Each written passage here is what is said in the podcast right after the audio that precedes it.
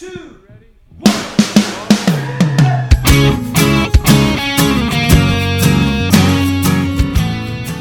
Hello and welcome to Say That, the podcast where your big questions get real answers.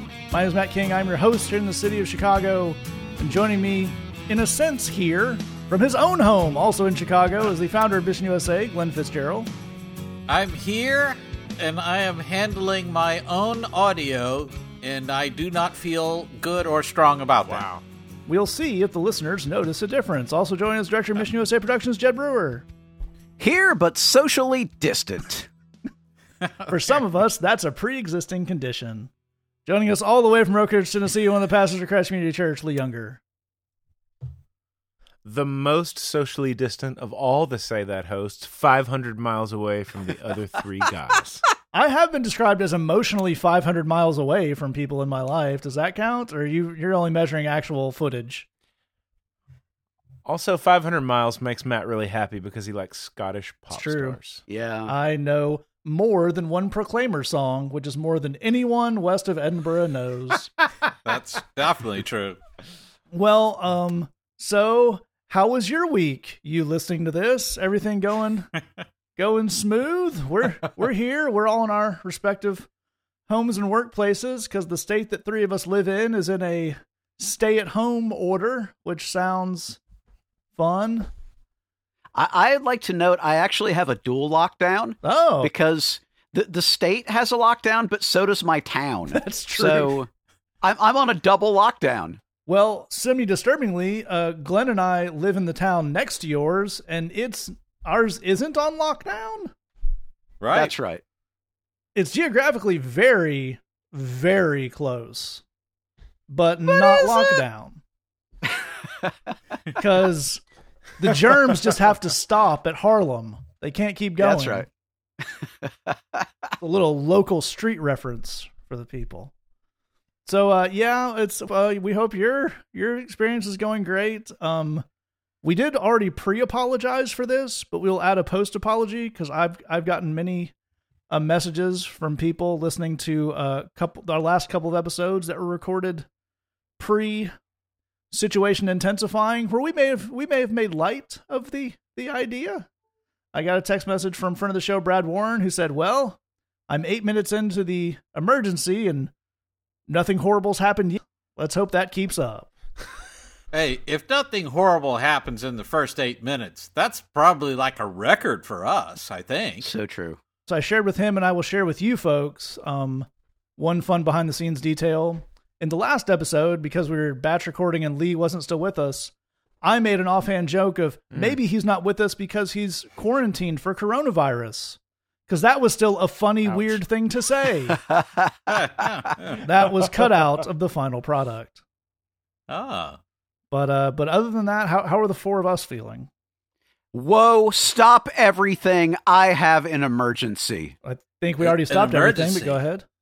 I declare not just an emergency, not just a state emergency, not a national emergency, not an international emergency. Gentlemen, an intergalactic emergency. Whoa. Wow. Matters of the highest order, the most importance.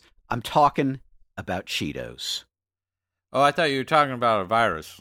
Oh no, I don't I don't I don't even know what that word means. I'm talking about Cheetos, Glenn. Oh. I'm talking about Wow. fried Cheetos. corn that has Yeah. cheese flavored powder on top of it. Ex- exploded fried corn. Yes. That has some Yes. viral qualities of its own. I mean, what topic could be more important to the continuation of the species than that, Glenn? Oh, I, I- ask you. Really? I don't think of anything right now. Look, here's the thing. We're dealing with a lot. And principally, we're dealing with a Cheetos cover up. And I'll tell you how Oh. I know that.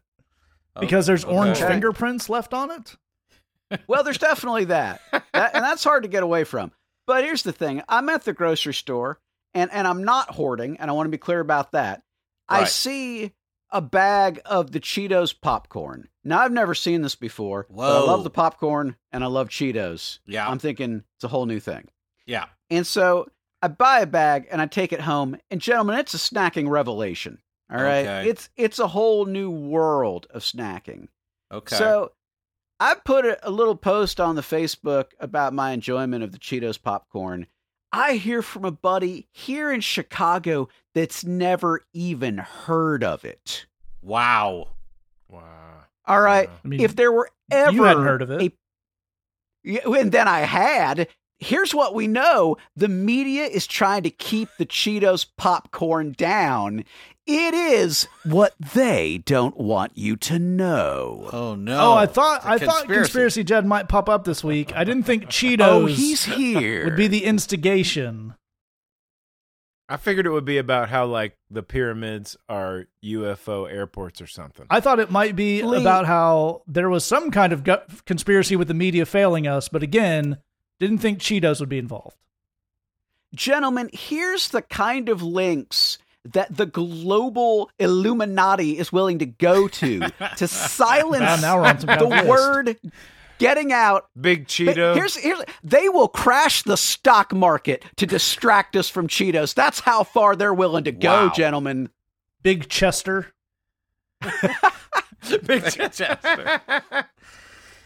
well, I'm look, saying uh, you know, here's my question because I've not had the Cheetos popcorn, and I'm just trying to work out why are people trying to keep me from finding out about this? You know what I mean? That's a good question. why Well, my- indeed. My question is Are you basically, in order to achieve the Cheetos popcorn, is that basically Cheeto dust on popcorn? That's exactly what it is. Well, that begs the, the obvious question can we not just score pure uncut Cheeto dust? Oh yeah. Just put it on anything we want. You can in this town, that's for sure. Can you like put?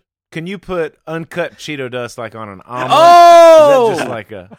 you just exploded all of my brain right It's now. going to leave a big mess inside the metal briefcase that you meet the guy on the outskirts of town and you have one full of cash and he has one full of Cheeto dust. Like a helicopter lands and a guy hands you a a, a backpack full of Cheetos. Yeah, That's what I'm dust. talking That's about. right. Coffee grinder, Cheetos in it, grind them up, boom. You're on your omelet. You're having a party right there. yeah. Big time. We, we are talking about survival skills, which we need because of the great problem facing us all the secretiveness of the Cheetos Corporation. That's exactly right. Exactly right. I can't even remember why we're currently unable to leave our homes. And I don't want to get into that. But whenever No, that passes. Yeah. right? Whenever that passes, here is what needs to occur. Here's the really important thing in these trying times.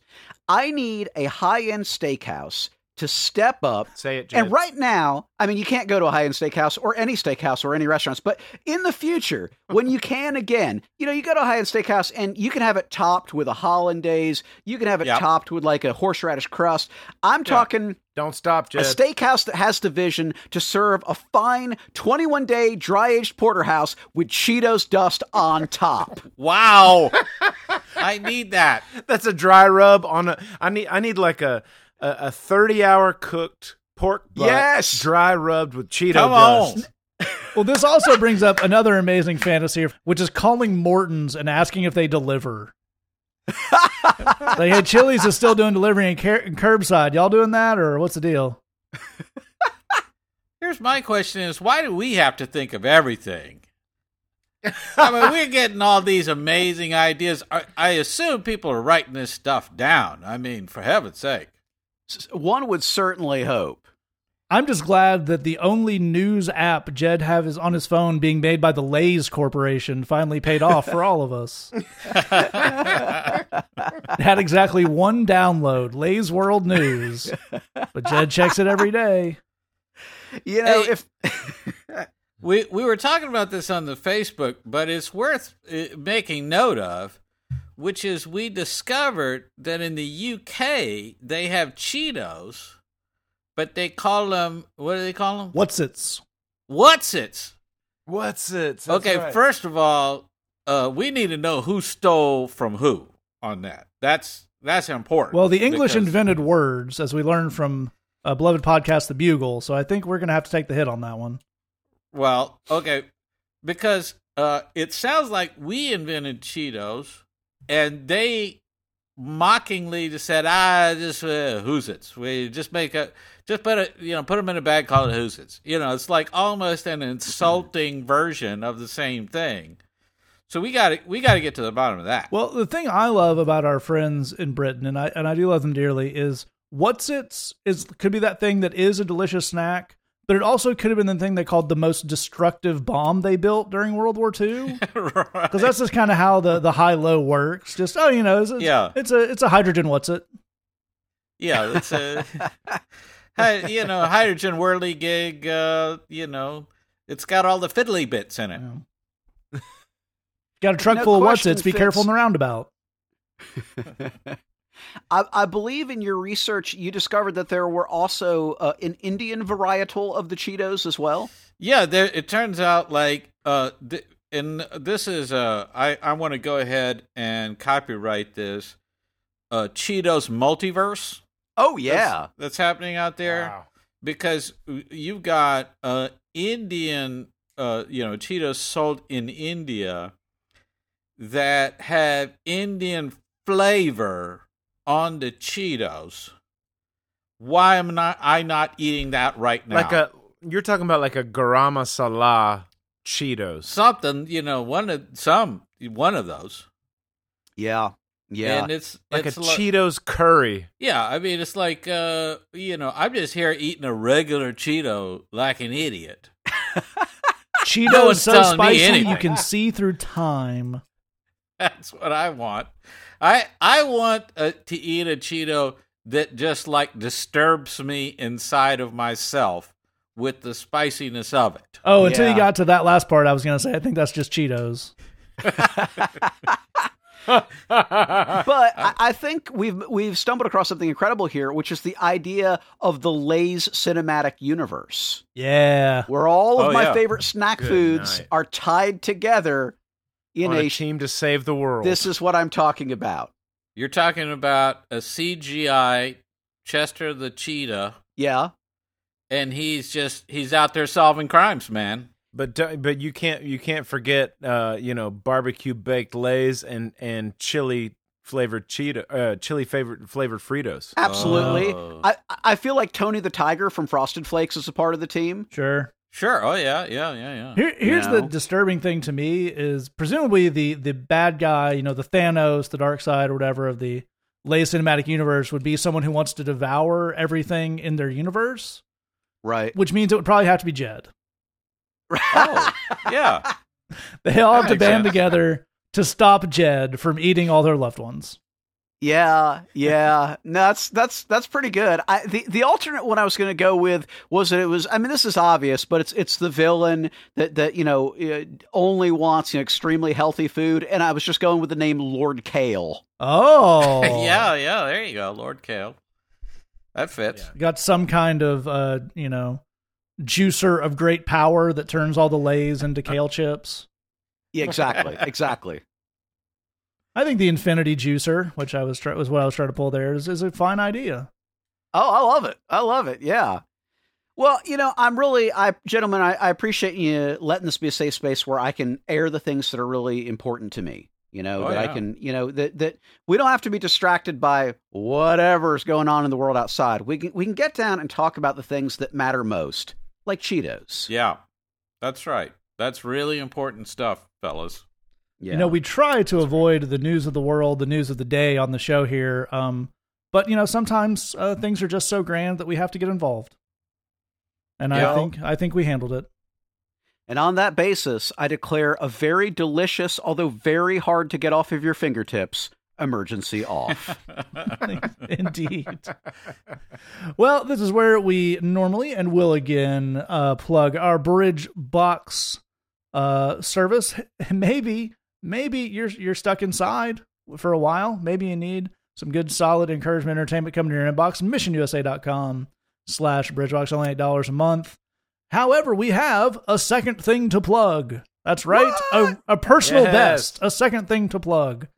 Uh, we are here in the state of Illinois under a stay at home order, meaning we cannot have our weekly bridge service because we have, not to brag, but more than 50 people uh, attend that service. So we are for the uh, foreseeable future doing it online. That's right, Facebook live every Tuesday at 7:30 Central Time. You're going to get a bridge service you can watch, you can get in the chat, you can participate with us. Come join us every Tuesday at 7:30 Central and get involved. It's very cool, by the way. Very cool. we should mention if you need a little extra something on your uh, Sunday mornings, maybe you can't check out your own church, maybe they haven't figured out the live stream situation yet. Uh, go uh, go uh, get a little something from our friends at Christ Community Church down there. You can follow, you can check out Lee's social media for all that. They're streaming their Sunday morning as well. Lots of good ways to get some positivity and some encouragement. All right, we are going to jump to our first question. Thanks all the way to the end. I get some ways you can get in touch with us. First question comes in anonymously and says.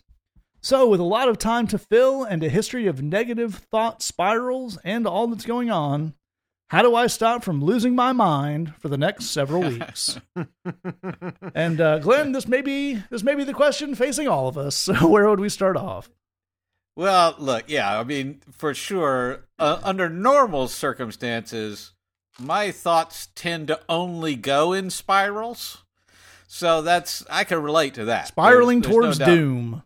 That's right. It, it it's you know there's a lot of crisis in what we deal with in the day to day. So you know there there's a certain amount of uh, uh, uh, fighting this on on on a usual basis that we go through. Uh, but I think let's start here. The thing about uh, you know dealing with sort of a downward spiral of any kind of negative thought about anything it's about having an attitude that I'm going to go proactive. My whole attitude here is I'm going to go on the offense with this thing. Uh, the moment that I feel like this is rolling back onto me and I'm not in control anymore, that's where the problem comes from. Uh, you know, uh, it, it, we around here uh, because we work with uh, guys uh, from the neighborhood, from you know gang areas and whatnot uh, uh, gang members would say, when you think you're getting us to us, that's when we're getting to you. And that's, I think, the message we want to send to the enemy is we're here, to, you know, whatever happens, negative, whatever happens uh, to kind of push me down, I'm pushing back and I'm pushing back twice as hard. Uh, I'm having an attitude of I'm not only going to, you know, we were just talking about our um, bridge service uh, that we're putting online, the online version will be significantly better than what we ever could do live and in person. And we designed it to do that just to show that's what happens when you push us back, we push back twice as hard.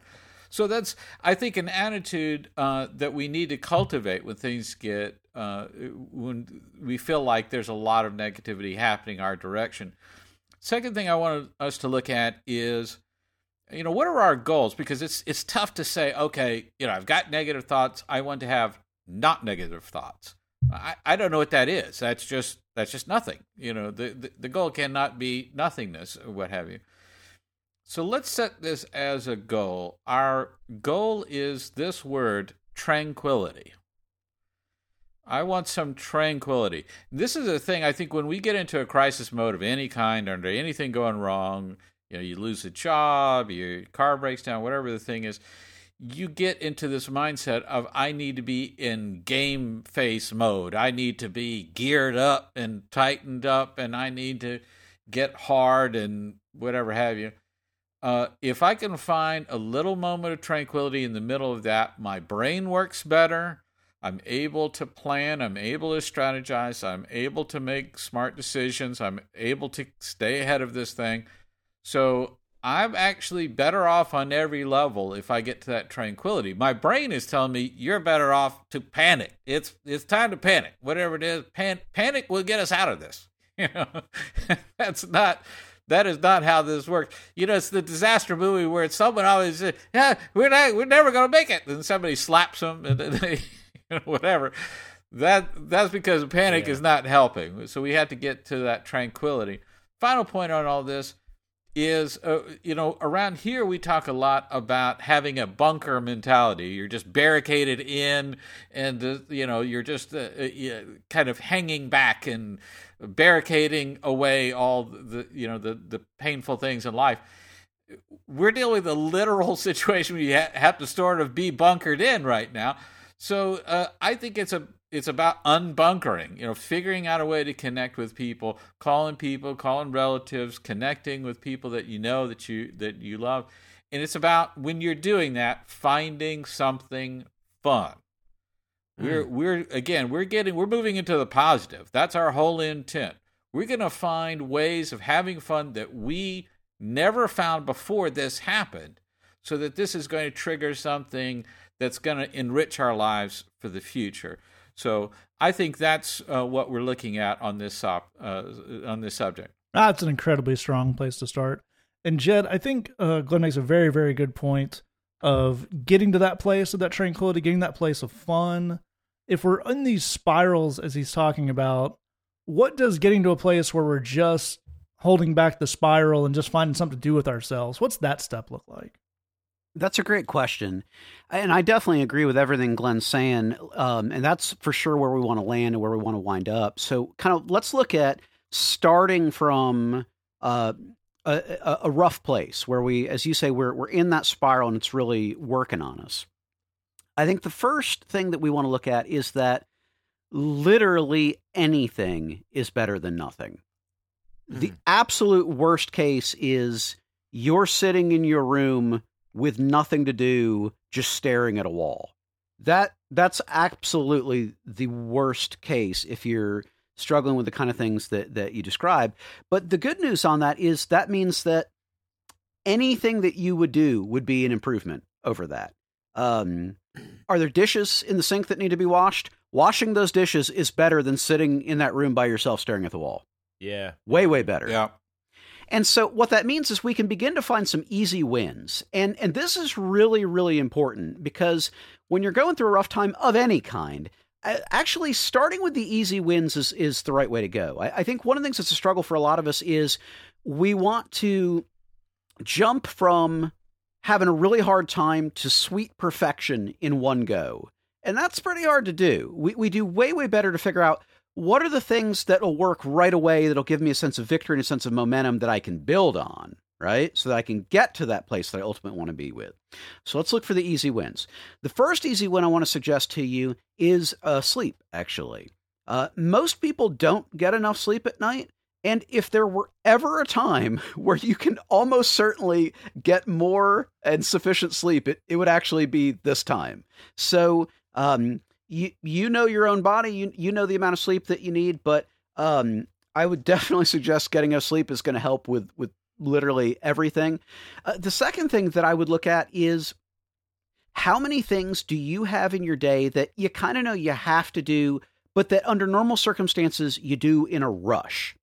Um, let's slow down and let those be a little bit more relaxed and a little bit more of a ritual. In other words, maybe you you um, you, t- you take a shower every night, but you know you're you're because you're in a hurry, you're trying to just knock that out in five minutes so you can get on to the to the next thing. Give yourself more time to do that in a more relaxed fashion. You you can actually do that with most of the stuff that you do in your in your daily routine. You also probably enjoy all of it a lot more. And, and these are these are easy wins. These are things that we're probably going to do anyway that we can take a more relaxed pace with. It will take a bit more time, meaning that we have less overall time to fill in the day. Uh, these are all easy wins. The other thing that I would suggest that's really good advice that that uh, I, I read from a, a therapist a while back is the idea of if you can't be happy, be productive. Let me say that again. If you can't be happy, be productive. If you're in a place where it just feels like I can't imagine feeling good right now, I can't imagine feeling happy right now, I can't imagine feeling like I'm having a good time right now, and we all get to places where we feel that way then the thing that we can do is we can decide to do something that will move some small area of life forward that we will look back on and be glad we did. Something that is hmm. productive. That could be something really immediate, like the dishes in the sink. That could be the friend that you've been meaning to write a note to for six months and you've just been putting it off and you can finally write them that note. That could be reorganizing your sock drawer. But any degree of productivity is better than just sitting in a room mad at yourself and mad at the world. If you can't be happy, be productive. A hundred percent the place that we want to wind up is figuring out how to have some fun, how to let our hair down, how to have some peace and serenity and relaxation. That's where we want to wind up for sure. But if we're starting from a place of feeling tense and feeling in that spiral, we want to make sure that there's plenty to eat, that we're eating regular meals, that we're we're hydrating, that we're doing all that good stuff. And remember, if we're having a hard time being happy, let's focus on being productive. Excellent, excellent stuff. And Lee, I'd love to, I'd love to get you to link these two things we talked about for. us. So we've got this great Sure. place that Glenn wants us to land, which is absolutely right. And Jed's talking to us about getting in motion. So let's say we're in motion, but not exactly on the right track. We're in motion on the the doing the dishes and the you know getting the the drawer sorted. We want to move towards fun. How does that happen? The thing is, I love where both of these guys are going on this. Um, I, I, I think the thing that we need to do is to change the channel. You know, the thing about your brain is is that it's constantly looking for something to be excited about, and in the absence of that, it reverts back to all those negative thinking patterns. The time that we're living in is an undoubtedly strange time, but there's actually a lot of cool stuff that you can do for people. Glenn's talking about um, serving people. Jed's talking about on this same tack. And what I would encourage you is to think about what are cool ways that we can stay connected to people and affect people's situation right now where we are in the midst of this really weird time.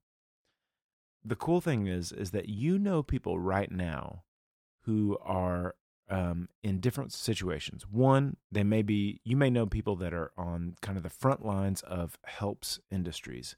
So you may know somebody who's in the healthcare industry, somebody who's in kind of uh, like essential services like grocery or convenience stores or something like that. Um, and you also may know people that are in situations where they are not at work, not able to show up and do anything. And so they are feeling maybe isolated, alone, all that, those kinds of things what I w- would encourage you to do is to think about people in both of those groups people who are at work because they are in kind of essential services, people who, and then people who are not at work because their jobs have been put on hold and they are in isolation or whatever. And think about how could I encourage those people? Maybe even make a list. There are some people that you could call, that you could FaceTime with, that you could send messages to, people that you're connected with on Facebook, people that you're connected with on Instagram or Tumblr or Twitter or whatever. And folks who you could encourage right now where you are. This is one of those times that feels like, what could I do? How could I help? But actually, you can help a lot. There's something that you could do right now today that might pick up somebody who's on the front lines serving people in a healthcare industry. There's something you could do right now for people who are stuck at home and can't do anything. You can encourage them, you can build them up, you could give them a verse or a thought, or you could just keep it light and be a source of of fun and you know your inside jokes and all that kind of stuff we have an incredible ability to be connected with people that we're not physically present with. We can get innovative about that stuff and you can give yourself to serving people. The cool thing is is that when you serve somebody, when you encourage somebody, when you pick somebody up with your words or your text or your voicemail or whatever it is, the the one who designed this whole universe and designed you designed you to feel a lot of fulfillment and pleasure when you do that. I want to encourage you to lean into that process because you can have a huge impact, a bigger impact than you can even imagine. And I would encourage you to start with thinking about this question Who do I know that's on the front lines in the healthcare industry?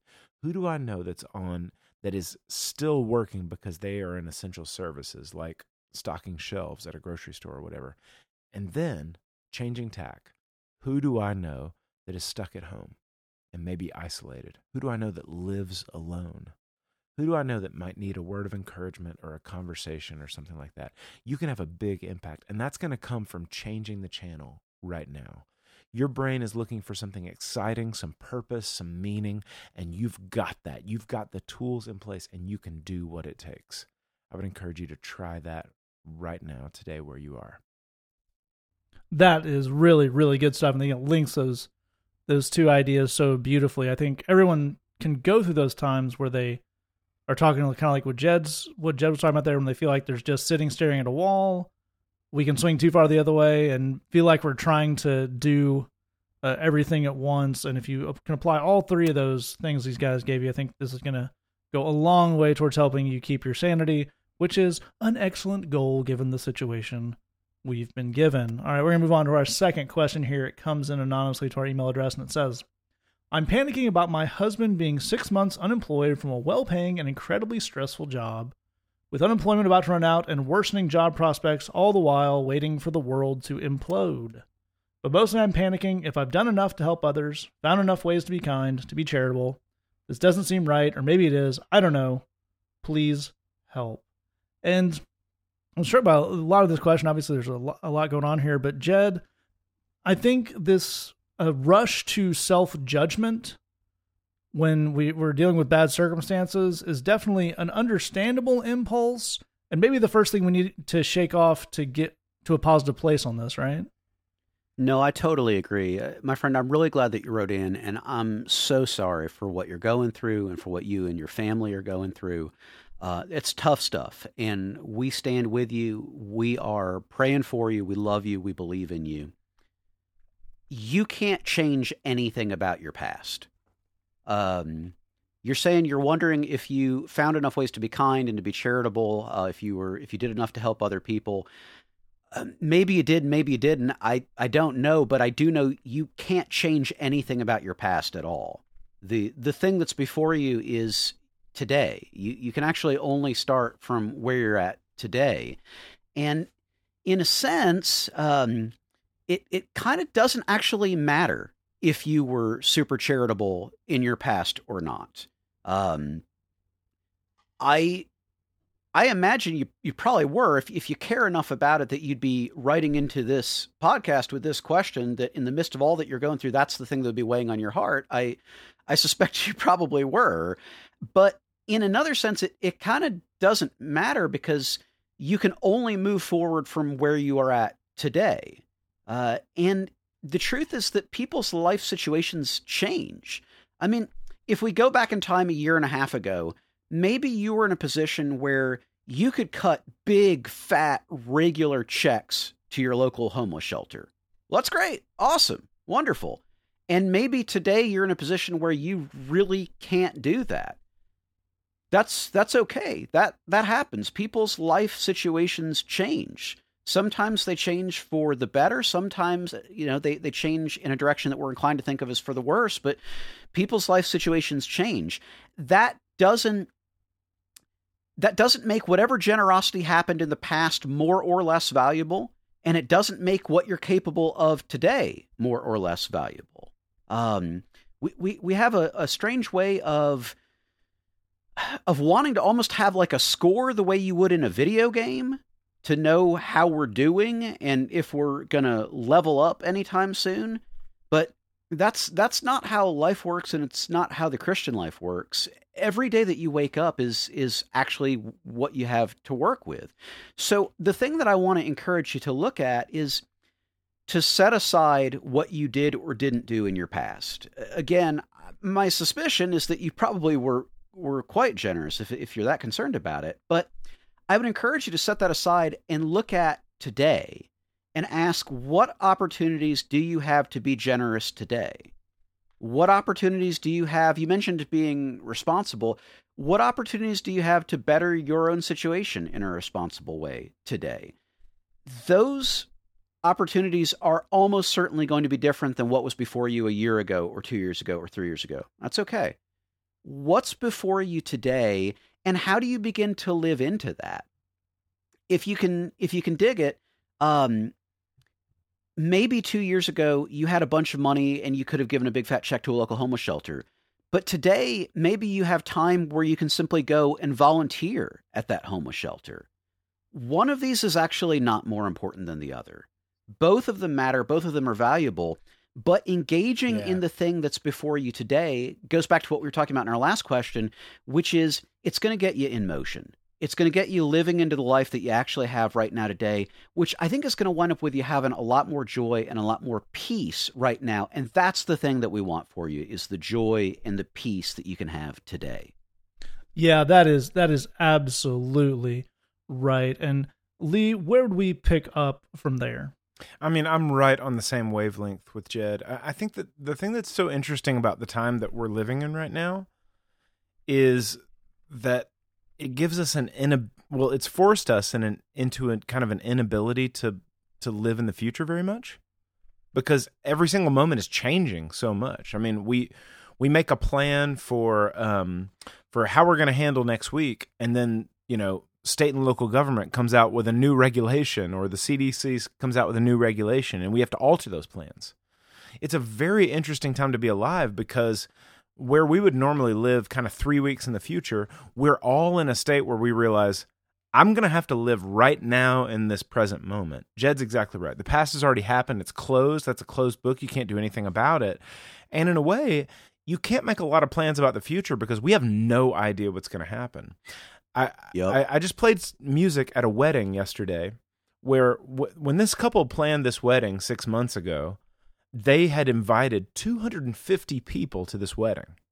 Well, because of what's going on in the world today, there were eight people there. And the only reason that I was one of those eight people was because I had to furnish the music. Otherwise, it was parents and grandparents. That's it. That was the whole. We had an officiant, and we had the parents and grandparents, and we had the couple and then I was standing there with a, with a musical instrument. Everybody's plans are going haywire. The really, really interesting thing about that is that when Jesus talked in the Sermon on the Mount, he said, Give no thought for tomorrow. This was a command that he had because he, he knows, as exactly as Jed's saying, the past is closed. You can't do anything about it. The future, you don't know anything about it. And so, what I want you to do is, I want you to trust me for the future. I want you to let the past be settled by grace. And I want you to live in this moment right now with me. We are in such an interesting moment right now where we're being forced to kind of do that. If we can let go of the past, we don't know what's going on in the future. We can actually live in this current moment. What you guys are facing is such a scary thing. And, and I don't want to make light of that because I, what I want to say is I'm praying for you. So I don't know how you're handling it. I don't know how you're facing it.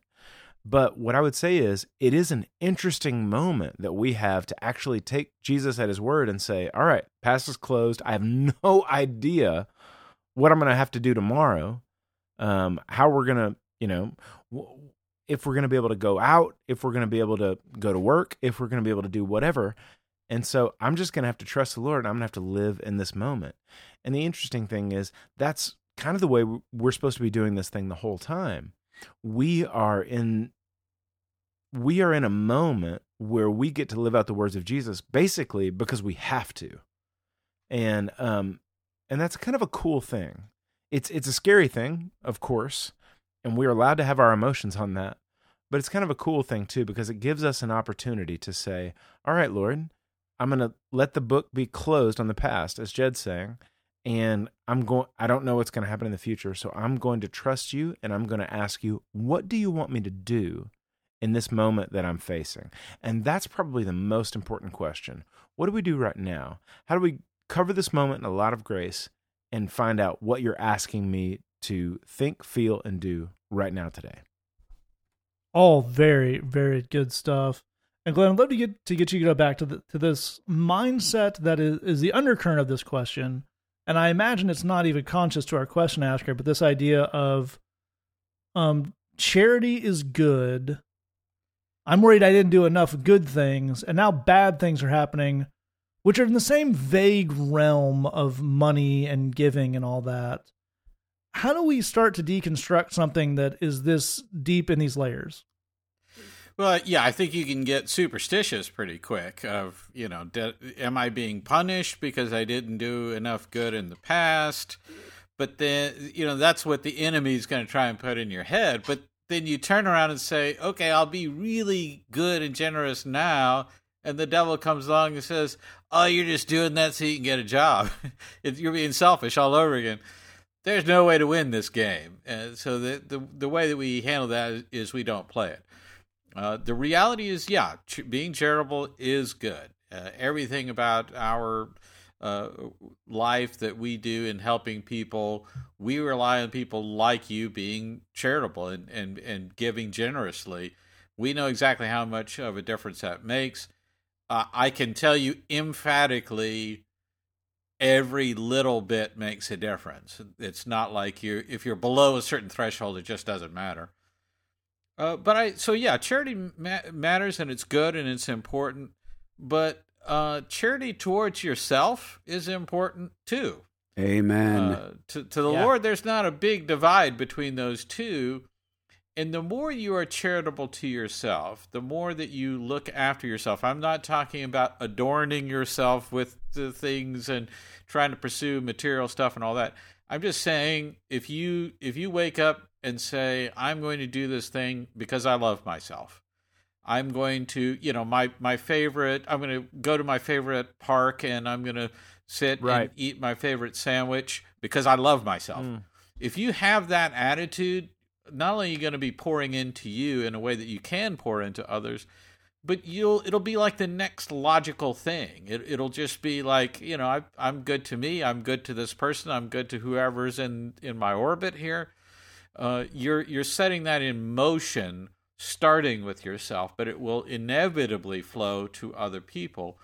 So I think when we look at charity and giving and helping, we want to put you inside the picture of that, and almost as if it's flowing through you, and you know making sure that you get your your share of that. So I, I wanted to read you a verse that I think uh, covers a lot of this. This is uh, Romans 5. Uh, we're going to look at uh, verse 3 through 5 on it. And uh, it says, We are full of joy even when we suffer. And, dude, whatever you're smoking, pass it this way. I, I need some of that. We are full of joy even when we suffer. That sounds. I want to get that holy. I'm I'm on my way, but I think I got a, a ways to go. We're full of joy even when we suffer. But so how how is he going to justify that? He says, "We know that our suffering gives us the strength to go on." It's kind of a wild way of putting that, isn't it? That your suff- suffering, uh, we think, makes us tired and makes us uh, Right. want to quit. Right. You know, because we we. But suffering, you know, you're either crushed by it or it calls something forth in you. Even if you feel like you're about to just faint dead away, if you haven't, you're getting stronger, and that that strength is doing stuff. So he starting with verse four. What is what does the strength do? He says the strength goes on and produces character. We were talking about that uh, in a in a recent uh, uh, podcast about character. Uh, this this strength to go on, this perseverance, it produces in us a character. So we're changing in our essence and our essential being and who we are. I think you've already gone through that suffering. I think you are stronger for it, and it's produced a, that character. That character is where you're getting the impulse to give to others and help other people. So it, you're this is you. We're talking about you right now. You are fulfilling this. Your suffering produces character. And here's the next part. He says character produces hope. And it's a hope that n- will never bring us to shame. And I think that's really what I want you to land on here. Have that sense of hope that comes from that character. And so, how does that work? Well, here's the thing uh, somebody somewhere was struggling, and they said, I can't even imagine who, what, when, or where this would get solved. Like some angel will have to drop out of the sky and just help me. And then you came along, dropped out. Well, you didn't drop out of the sky, but you dr- dropped out of wherever you are, and you just helped somebody. Maybe you didn't know them, maybe whatever. And it's like a miracle for that person. Mm. It's like I this was from nowhere. Mm. You gave that hope to somebody else because it just came out of nowhere.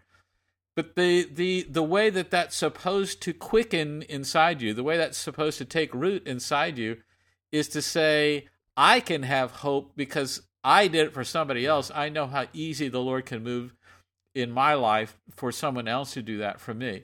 So hope never brings us to shame. No matter how desperate the situation is, there's there's always that understanding that when we have that hope, we're not going to touch bottom. We're not going to be lost. Uh, and why is that? That's because God's love has been poured into our hearts. This happened through the Holy Spirit who's given to us. So let's let's as we move forward with with hope as our goal that's coming out of this character that you've developed, let's start that process of getting into that hope with letting God just fill you up with his love right now. That's all really, really fantastic stuff.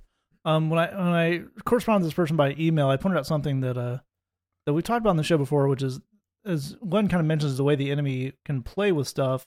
One of the interesting tactics you notice if you kind of do the kind of work that all of us do long enough is if he can't attack your weakness, he'll attack your strength and make you think it's a weakness. Yeah. Um, it's always the the kindest people who worry that they're jerks. It's Right. always the most patient people who worry that they're going off half cocked. And in this case, let's look at this. You're facing real financial problems, unemployment. Uh, the job market, the stock market is uh, currently on fire, and not in the infuego way that when something good's happening, just literally burning. And your thought was, I am worried I did not find it. I have not found enough ways to be kind to other people.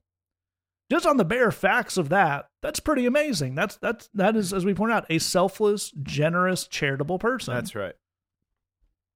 So if you have that much of that, the enemy's best play is to make you question it enough to stay home.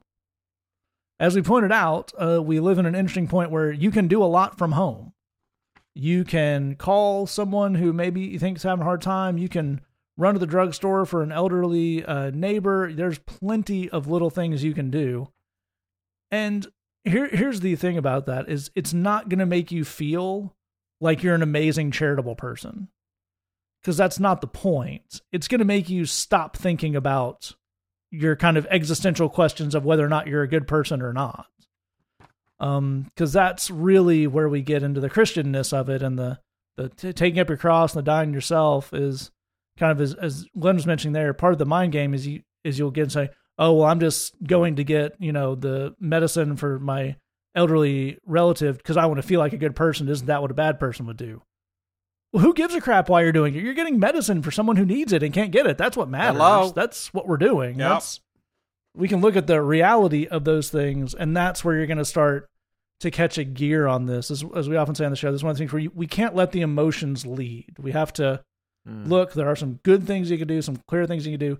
Do those, and the emotional, the existential kind of stuff will definitely catch up. We're going to jump to our final question here. It comes in anonymously to our Tumblr, and it says, I love Jesus more than anything in this world, and I want to be with him forever when I die, but I've been told by Catholic and Orthodox folks that I may not be saved because I'm Protestant. I'm terrified of being separated from Jesus forever and actually had a panic attack and some nightmares over this. I'm so confused and scared. Help. Thank you. So uh, obviously we can we can deal with the theology of this very very quickly on on this grand scale. Um, saved is saved. Um, the things that differentiate Protestants, Catholics, and Orthodox is so hilariously uh, made up over so many centuries. It's kind of insane. But Lee, I'd love to get you to kick us off. And I think there's a thing under this that we all deal with, maybe not this correctly, that we all need to have an antidote to, which is that idea of I know I'm doing a Christian thing, but is it possible there's this big blind spot I'm missing? That my Hmm. theology has this big problem and that just undoes everything. I think we all have those moments. So what do we say to ourselves when we do? Yeah, I think you put that really well. I, I like the word antidote, and and I think uh, I think you're circling it well when you say like, I, I, you know, I'm trying to do this, but is there something that I missed? I, I remember having when I when I was in college, I remember having this, uh, especially mm, like at the second semester of my senior year. I'm like about to graduate, and I would wake up in cold sweats with this dream that I was having that I had forgotten a, an essential class. And because I had not taken this class, I didn't have quite enough hours to graduate. And I was going to show up at graduation and they were going to look at me and say, No, dude, no. And I'm like, But four years and all the money and all the tests and all the essays and everything. And they were going to say, Yeah, but you know, you forgot that one thing you didn't sign or something. You know, like some technicality that was going to undo all of this. And what's so interesting to me is that you, in the question that you have written us, you have said in the question, I love Jesus so much. You know, that's really the end of it. you love Jesus. You know, like you you you love Jesus. That's it. You're you're good. I mean, I, I'm not the one who gets to make the final call on that, but you're you know, the the the truth of the matter is this that almighty God has actually left heaven and become a human being and endured the the crappy life of a poverty stricken nobody in the middle of nowhere and then died this horrible death. And the whole reason was extremely personal. The whole thing was actually about you. You as an individual. He wanted you to be in his family and in his home and his forever. He went to every length and did everything imaginable so that he could very personally and very intentionally have you in his in his in his life and in his heaven in his home. And no little technicality is going to cross you out of that. There is no there's no class that you miss no form you didn't fill out or anything like that. And and exactly as Matt said all the little doctrinal whatevers those are not the things that matter the truth is Jesus loves you and you love him and that's really the end of the matter. And as Glenn would say, uh, he loves you, and anybody that has a problem with that can meet Jesus in the parking lot because yeah. he's already settled the matter. And the the thing there is there the the thing that we would say on the emotional component of that is that we are sorry that somebody has lied to you about the love of God. Mm. Um, yeah the the bummer here is that someone in a position of authority has made you feel like you are on shaky ground with your relationship with God. And what God would say is, you are not on shaky ground with me. There's a psalm, I think it's in like the it's in the 120s. And I'm kind of I'm just thinking of this right now, but I, I think it might be 125 that says that you are um that you are uh, surrounded by a fortress that's in mountains and that is completely and totally protected. You are not on shaky ground. You are in the most solid ground that you could possibly be in because the love of God has gone to every length to have you. And I'm so sorry that someone has lied to you about God's love for you and your safety in that. But you can take comfort in the fact that in, in just writing to us, you've said, "Man, I love Jesus so much." My hope for you is that that you can reject the false teaching that you've gotten, really, and just come to a place of peace through just the comfort of the Holy Spirit. That he's that he would say to you, put the squeeze on your heart that we would have for you. That hey, you are good, you are His, and you and you don't have to worry about that. That's a a really beautiful place to start off. Glenn, let me get you pick us up here because um, th- again, if we kind of peel go a layer up, there's the actual conversation that this person's had, which we're so sorry for. But again, it's it's pretty simple. They're wrong. You're right. You are as saved as anyone.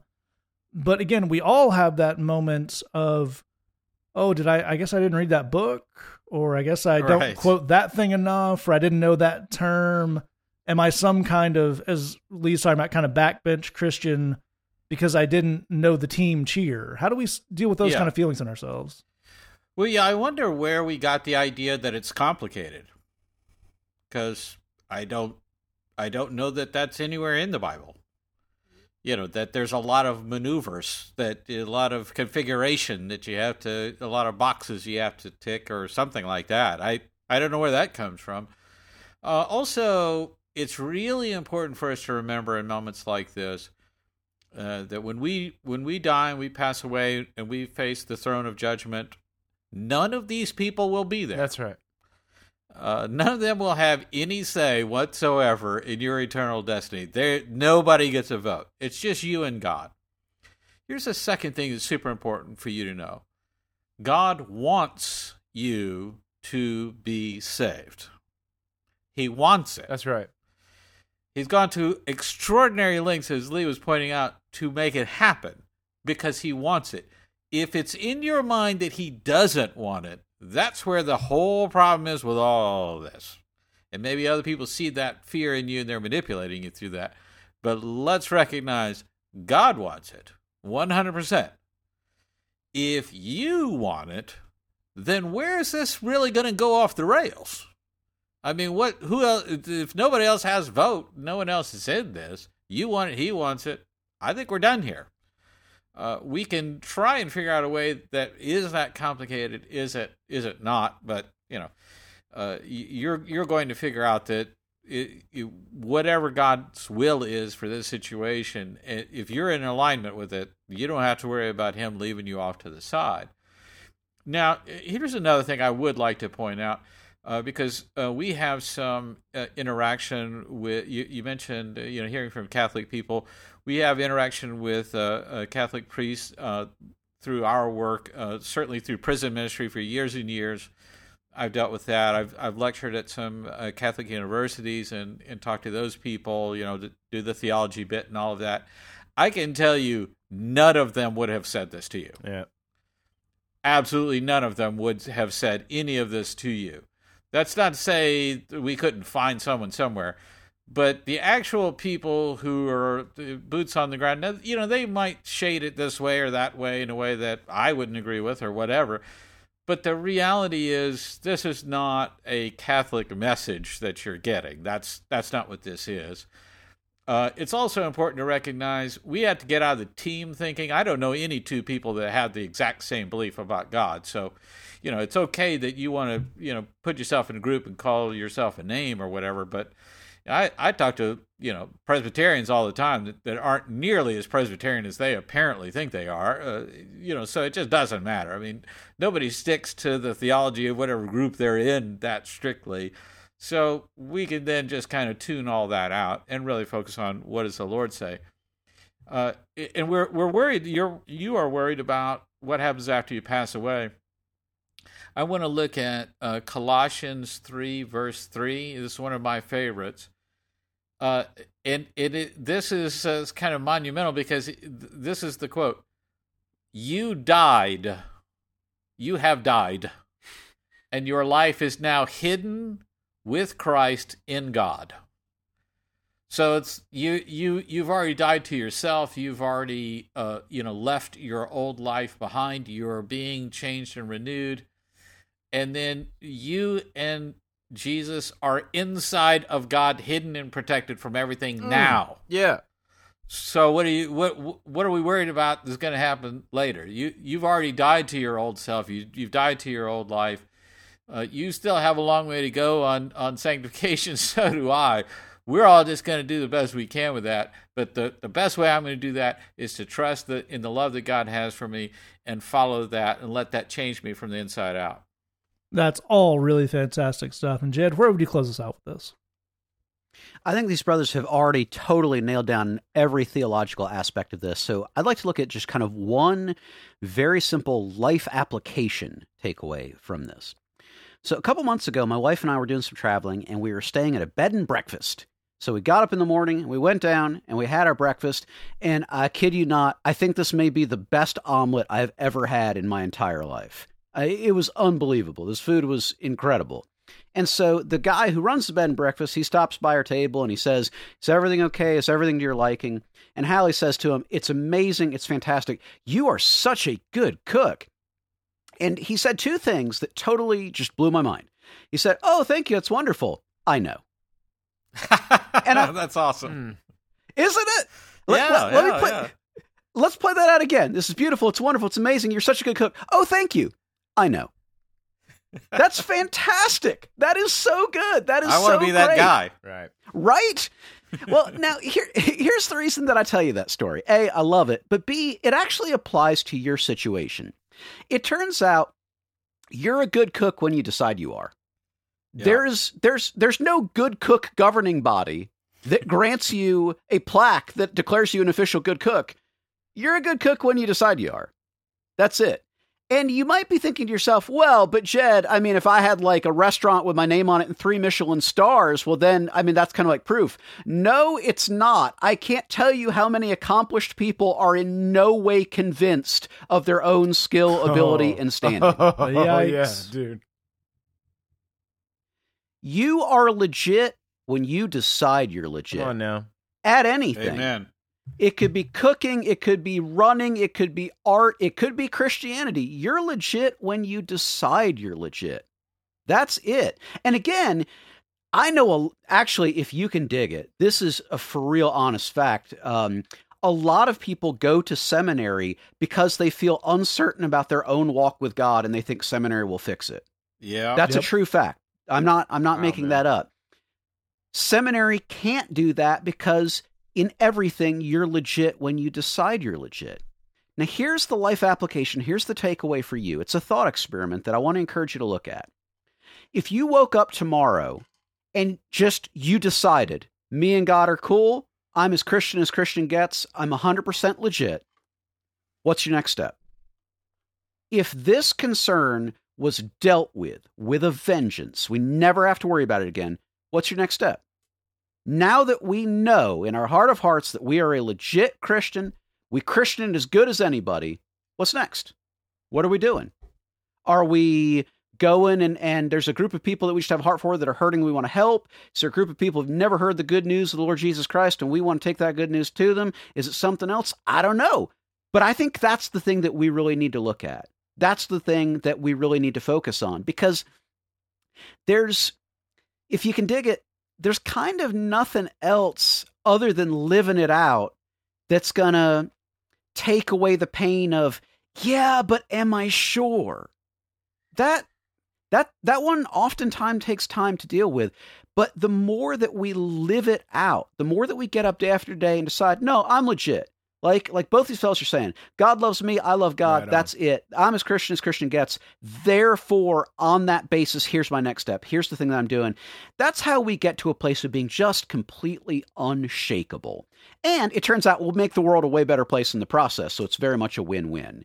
But that's what we want for you. We want that unshakability and for you to live into the calling and the purpose that God has for you. We love you. We got your back. Shake off all the nonsense. Don't give it the time of day.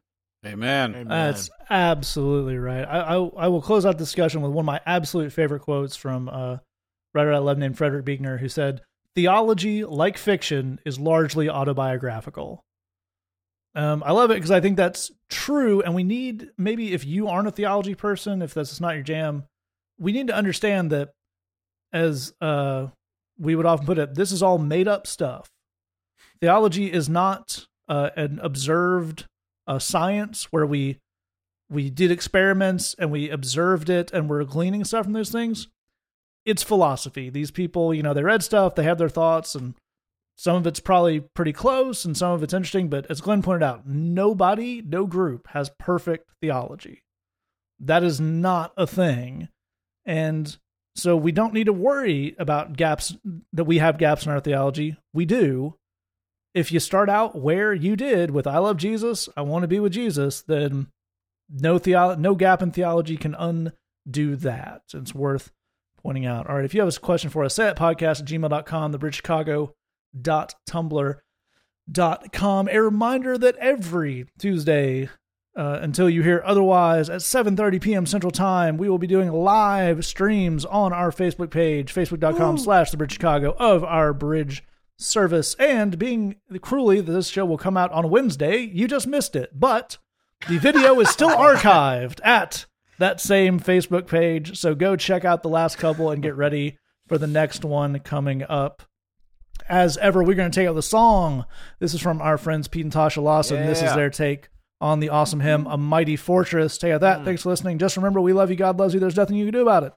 The Say That podcast. Stay tuned for more info on our new All Say That. Cl- Oh, man, I wrecked that. Sorry. I think it's perfect. Edit point. Take it. The Say That pod.